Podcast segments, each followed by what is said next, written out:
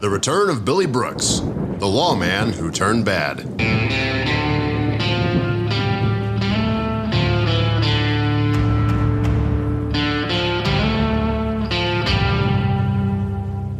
In August of 1872, two months after a man named George Hoover had opened the first business, the men of the town and a few officers from Fort Dodge met to organize a real village called Buffalo City.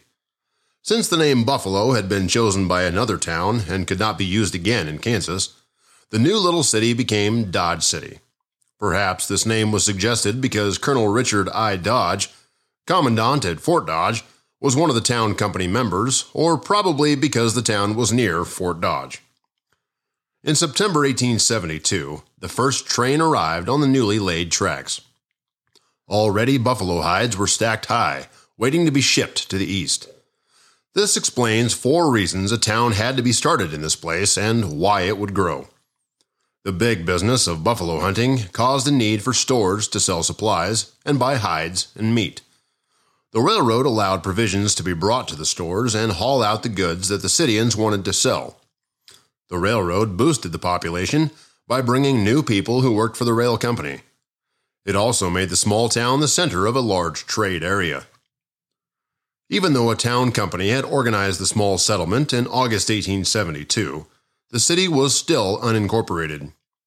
The town had no elected or appointed officials. A county government had not yet been organized. Consequently, there were no courts, jails, or official law enforcement in the region. The closest known law was located in Hays City, over a 100 miles away. Initially, there was no law enforcement in the burgeoning settlement, and Dodge City quickly acquired its infamous stamp of lawlessness and gunslinging. As the many buffalo hunters, railroad workers, drifters, and soldiers streamed into the town after long excursions on the prairie, they quickly found the saloons and the inevitable fights that ensued. The men who set up the business decided they would hire protection, and when they did, they found Billy Brooks. Wild West Podcast is proud to present the return of Billy Brooks, the lawman who turned bad. I'm about to tell you a story about a gunman named Billy Brooks, who once resided in Dodge City. Now, Billy Brooks was a strange feller with an itchy trigger finger and loved the smell of a smoking gun. For those who knew him, like me, Emanuel Dubbs, might have laughed at the suggestion that Brooks was a great and efficient lawman. He was not but all who experienced his presence would agree that Brooks indeed went bad. They would also agree that he was a gunfighter of top notch caliber. This is a story that I witnessed while in Dodge City, while Brooks was in action, and it should be noted that Billy was wonderfully quick with a gun. He carried two guns, one on each hip, as did nearly everyone else, and in the flash of an eye he could draw one in each hand and fire. From what I have been told, Billy was born in Ohio in 1849. He, being the eldest son of blacksmith Edmund Brooks and his wife Cynthia, and as a teenager he found his way to the plains of Kansas. There he joined the great buffalo hunt which was getting underway. While Billy was in those buffalo fields, he demonstrated skill with weapons that eventually earned him the appellation Buffalo Bill. By 1870, when he reached the age of 21, he took employment with the Southwestern Stage Company as a driver of coaches between El Dorado and Wichita. It was a tough, demanding job, and Billy soon gained the respect of his employers and the traveling public for his courage, stamina, and dogged dedication to duty. At this time, a story demonstrating his virtues made the rounds. After a torrential storm, Brooks and his stagecoach came on swollen Chisholm Creek, surging out of its banks. Most drivers would have turned back, but Brooks drove his mule team forward and carried the mail across the flood successfully. When the Atchison, Topeka, and Santa Fe Railroad reached Newton in July 1871, the El Dorado to Wichita stage line was discontinued, and Brooks took a new run from Wichita to the burgeoning town of Newton.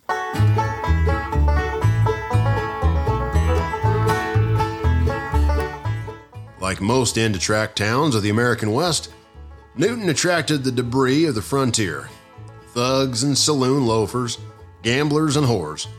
the entire roster of border riffraff. And with them, assuredly, came wanton violence. As residents of the closest railroad shipping point in Kansas for Texas cattlemen, Newtonians braced themselves in the coming 1872 season for another invasion hordes of trail tough Texas cowboys. This was when a hard bitten, no nonsense lawman was needed to ride herd on this volatile mixture, and young Billy Brooks was tapped for the chore. In February 1872, residents of Newton organized their community as a third class city, and at elections two months later, elected James H. Pop Anderson mayor.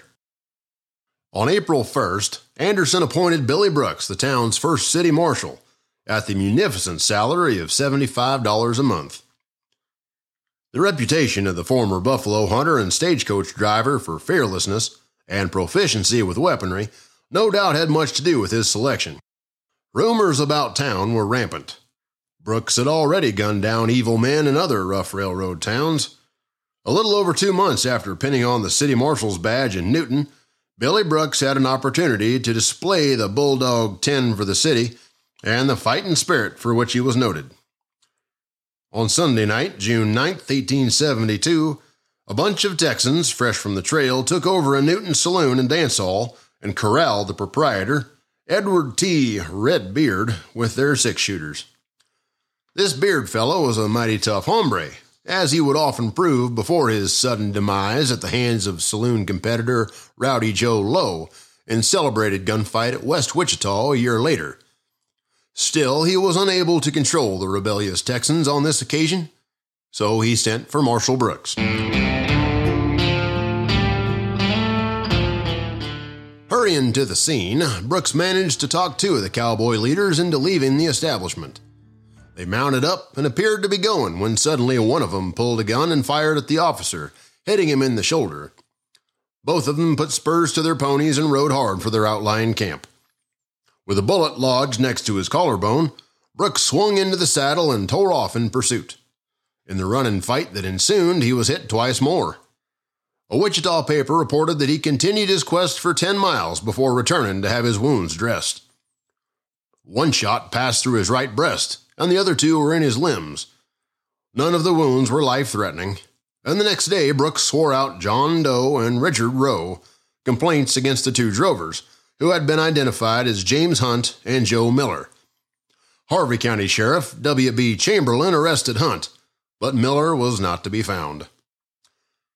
After a hearing in which Brooks, Beard, and several other witnesses testified, a magistrate bound Hunt over to the district court and ordered him jailed at Emporia. Perhaps in need of a rest to recuperate from his wounds, Billy Brooks resigned as Newton City Marshal on June 17, 1872, and accepted $10.10 to cover his salary. After receiving his compensation for the month of May, he parted ways with the city of Newton. From Newton, Brooks drifted on to Ellsworth, and while recovering from his injuries, he took a short stint as a policeman. Finally, on August 7, 1872, the Ellsworth City Council authorized payment of 1750 to Brooks for his services.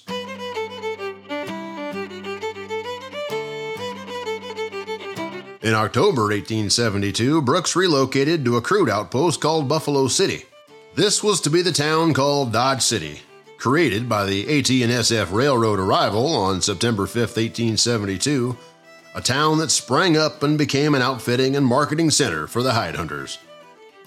The hide hunters were carrying on the great buffalo slaughter that was in progress on the plains of western Kansas. Billy Brooks was one of Dodge City's first privately hired lawmen. Brooks, a lawless, shabby character who drifted into town as a noted gunslinger, was hired to keep order in a lawless town. When he arrived in Buffalo City, he sported a small mustache with a long, rounded face trimmed out in a Van Dyke goatee. Brooks donned his dark broadcloth coat about town. He brandished two revolvers well in sight of those he chose to intimidate. His hat was a tall, round crowned black item supported by his collarless linen shirt. This slipshod dress gave the appearance to everyone who saw him as a dangerous nature of a man. Living with Billy Brooks at Buffalo City was one of the dance hall damsels, a 21 year old named Matilda. Matilda was small in stature, with pale and delicate features, large bright eyes, and short curly hair. She took his name and passed as his wife, although it is unlikely there was ever a formal marriage. In the early days of Dodge City, the propensity for violent behavior that characterized Brooks' short career became evident. It was there that he lost the appellation Buffalo Bill and came to be called Bully Billy. Adding to the infamous character of Billy Brooks was his shooting of a man two days before Christmas in 1872. Brooks, acting assistant marshal, shot Brownie, the yardmaster, through the head over a girl named Captain Drew. Brownie was removed to an old deserted room at the Dodge House, and his girl, Captain Drew, waited on him. Indeed, she was a faithful nurse. The ball entered the back of his head, and one could plainly see the bloody matter oozing out of the wound until it matted over. One of the finest surgeons in the United States Army attended him. On the second day after the shooting, I went with this surgeon to see him. He and his girl were both crying. He was crying for something to eat. She was crying because she could not give it to him. She said, Doctor, he wants fat bacon, cabbage, potatoes, and greasy beef, and says he's starving. The doctor said to her, Oh, well, let him have whatever he wants. It's only a question of time, and a short time for him on earth. But it's astonishing how strong he keeps. You see, the ball is in his head, and if I probe for it, it will kill him instantly. Now there was no ball in his head. The ball entered one side of his head and came out the other, just breaking one of the brains or cell pans at the back of his head. On the third day and the fourth day, he was alive. On the fifth day, they took him east to a hospital. As soon as all the old blood and matter were washed off, they saw what the issue was and he soon got well and was back at his old job in a few months.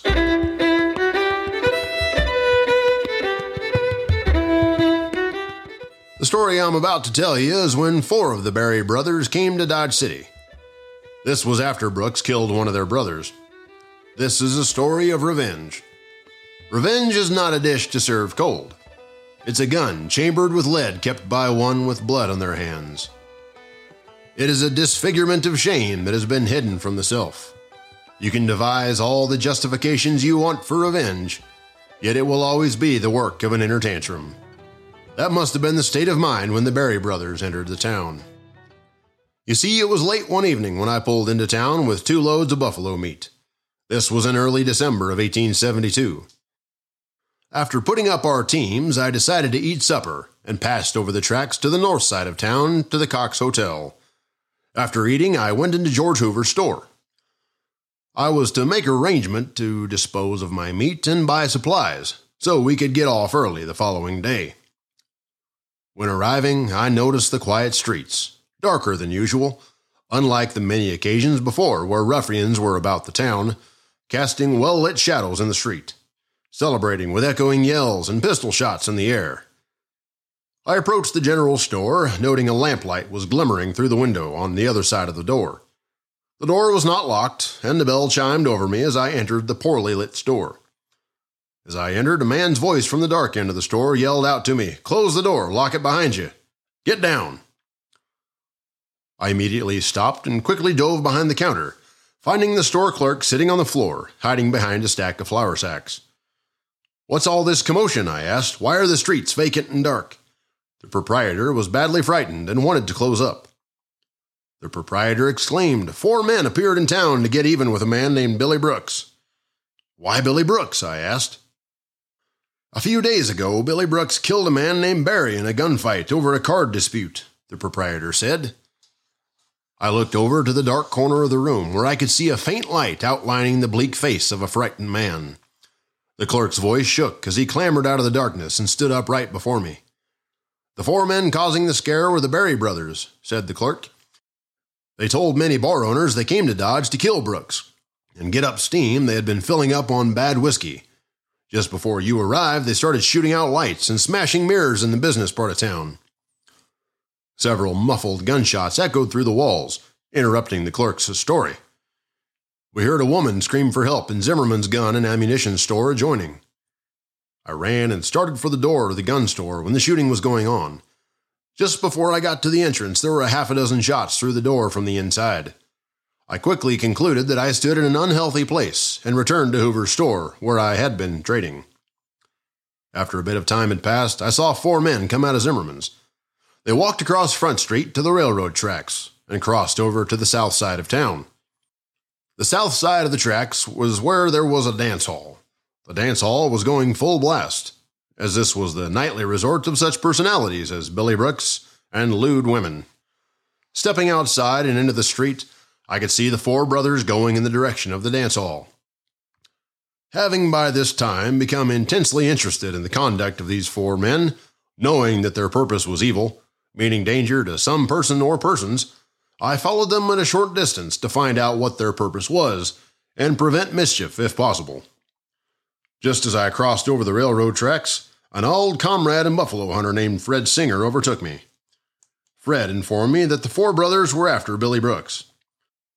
Fred and I entered the dance hall door together and Fred shouted a warning to Billy Brooks. The four brothers fired several shots back at us, which we returned. Then from the dance hall door came a fusillade of shots from the revolvers in the hands of Brooks, who stood in bold relief against the light of the door.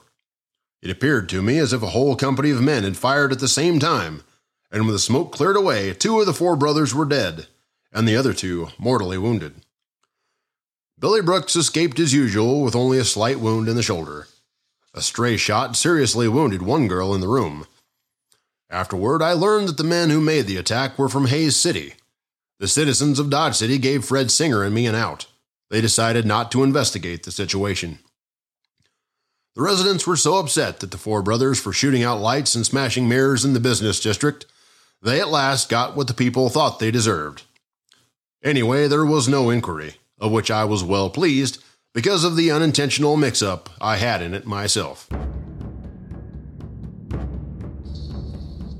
A traveler from Illinois by the name of Raymond Ritter, who was in Dodge City at the time, witnessed the following frolic between Billy Brooks and a buffalo hunter by the name of Jordan. March 4th was a fine day to walk down dust ridden Front Street under the late morning sun.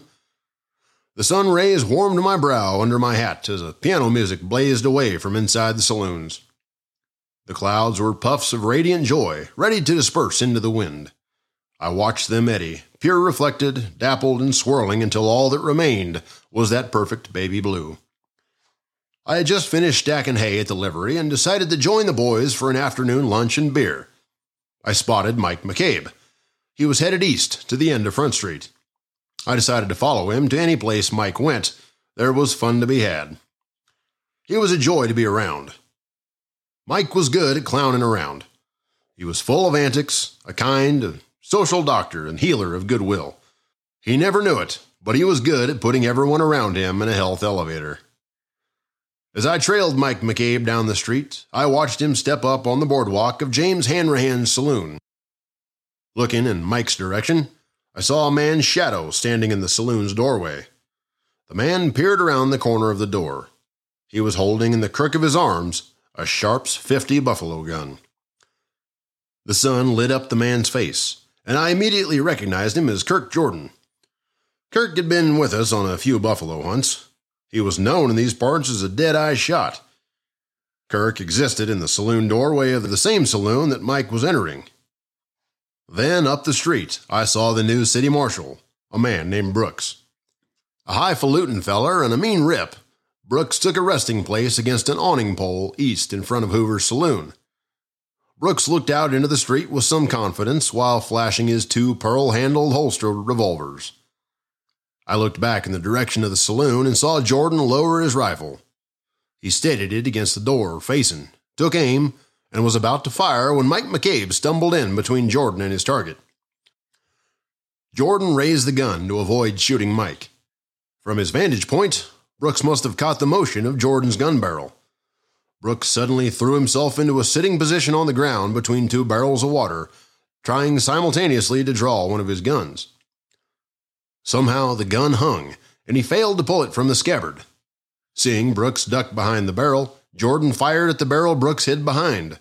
The 50 caliber bullet from Jordan Sharp's rifle spat a red flame against the afternoon sun. The bullet went through the barrel, and lodged in the metal hoop, but cut a hole through it, so water spouted out and ran down Brooks's neck. Brooks's ears strained for more sounds, more clues as to where the next shot would land. Thinking his single shot had killed Brooks, Jordan jumped up on his horse and rode off. Brooks stood up once Jordan cleared. Startled from all the commotion, Mike fell back into the streets, quickly stood up, rubbed his hand on his left ear, and said, Ain't that the damnedest thing you ever saw? I could tell Mike was bumfuzzled by nearly being shot by Jordan. Still frozen in the middle of the street, Mike yelled, Look at that boy ride! The muzzle fire from the gun must have confused Mike because he stepped back once more, almost as if he needed to see a wide angle vision of what had just happened. Mike then ran to Brooks's hiding place and fished the bullet out of the barrel. Once Mike retrieved it, he held the lead slug in his hand and began laughing. His laughter was like ripples in a still pond after a stone had been thrown in. It radiated outward through the packed streets of onlookers who had been silent until that moment. The onlookers, too, began to titter, and soon the ripples of laughter became great waves of hilarity. Mike held the retrieved slug high in the air and carried it with him until he reached the front of the saloon. I decided to join this roughly bunch and grabbed my violin from my saddlebag. I went over to Hanrahan's saloon. I started playing a lively tune when Mike started his Irish jig. Given any opportunity, Mike would dance for a crowd. McCabe's jig hadn't changed since I last saw him on a buffalo hunt. He gave all the fancy steps and danced as if a full orchestra was playing. Although his legs were no longer a blur and the toes weren't pointed, he could amaze the crowd by raising sand. Upon seeing Brooks entering the saloon, he stopped dancing, as Brooks seemed displeased. Mike's conduct was somewhat laughable, but he got the slug from Brooks for his effort. Afterward, he joined in with Brooks, who no doubt needed to celebrate his survival. McCabe held his well earned lead slug from Jordan's rifle high in the air. The hunters laughed with their hearty tones. McCabe collected the drinks he'd been promised, and everyone bent an elbow at the bar. There was a feeling of jubilation in the crowd. We were both firmly on solid ground and levitating all at once. It's not clear what precipitated the trouble between Brooks and Jordan. Some say that the two men were at odds over the affection of Lizzie Palmer, the madam of Dodge City Brothel, or one of her girls. However, Brooks would not remain on duty long in Dodge, for his less than heroic performance that day in March 1873 spelled the end of his effectiveness as a fearsome, gun packing keeper of the peace in town. He was soon off to other venues, leaving as his legacy the memory of the most dangerous killers of the most violent period in one of the most violent towns in Western frontier history. With the dearth of governmental criminal records, newspaper reports, and old timers' tales that became confusing and contradictory accounts, it's impossible to determine Billy Brooks's contribution to Dodge City. It has been said that shortly after leaving Dodge City, Brooks returned to his old position as a stage driver for the Southwestern Stage Company in early 1874. However, several months later, the company had lost a mail contract to a rival company, and Brooks lost his job. Then, in June of that year, it was reported that several horses and mules owned by that competing stage line were stolen. It was soon discovered that former city marshal for the city of Newton, Billy Brooks, and two other men, L.B. Hasbrouck and Charlie Smith, stole the horses and mules. Brooks and the other two men were arrested near Caldwell, Kansas by early July. It was believed that they were heading to Texas and away from the law after it was determined that Brooks attempted to hurt the rival stage company of the Southwestern Stage Co. The three were charged with stealing horses and mules. On July 29, 1874, while jailed and awaiting trial near Caldwell, Kansas, a lynch mob stormed the jail. Brooks and the other two men were taken to a nearby tree. There they pled their case and cried out for a fair trial. They cried out for mercy, but soon all three were hanged despite their pleas. As for Billy Brooks, he struggled and fought to get loose, even after the rope didn't break his neck. His struggle was in vain, since he was left there to strangle to death. It was believed that Brooks stole the horses and mules to get back at the mail delivery contract for the Southwestern Stage Company. Of course, before the trial started and they were being held, talk began to swirl, and soon people started asking if the Southwestern Stage Company was behind what took place. One of the questions that no one could answer had to do with Brooks's money to pay his two cohorts to help him carry out the crime. So, if the three decided to steal the horses and mules to hurt a rival stage line and not sell them, where did Brooks get the money to pay two men to help him commit that crime? And really, what did they plan to do with the horses? Of course, as it turned out, no one would ever find the answers to those questions. While much of the life of Billy Brooks is a mystery, some say even his life ended in mystery. After all, some still ask if Billy Brooks could have been framed for stealing those horses and mules. And yes, the bigger question is why a lynch mob would hang three horse thieves who were already caught and awaiting trial. If they were killers, then no one would ask. But to hang a horse thief for trying to help an employer get back a mail contract seemed pretty extreme, even for those back in the Old West. That's it for now. Remember to check out our Wild West podcast shows on iTunes Podcast or wildwestpodcast.buzzsprout.com. You can also catch us on Facebook at facebook.com slash wildwestpodcast or on our YouTube channel at Whiskey and Westerns on Wednesday. Thank you for listening to our podcast. Join us next time as we take you back to the life and times of Bat Masterson, Part 4 The Royal Gorge War. You can learn more about the legends of Dodge City by visiting our website at worldfamousgunfighters.weebly.com. If you would like to purchase one of our books, you can go to worldfamousgunfighters.weebly.com slash books.html. If you like this podcast and these episodes, please do us a favor and click subscribe so that you can get continuous updates on our new and exciting episodes.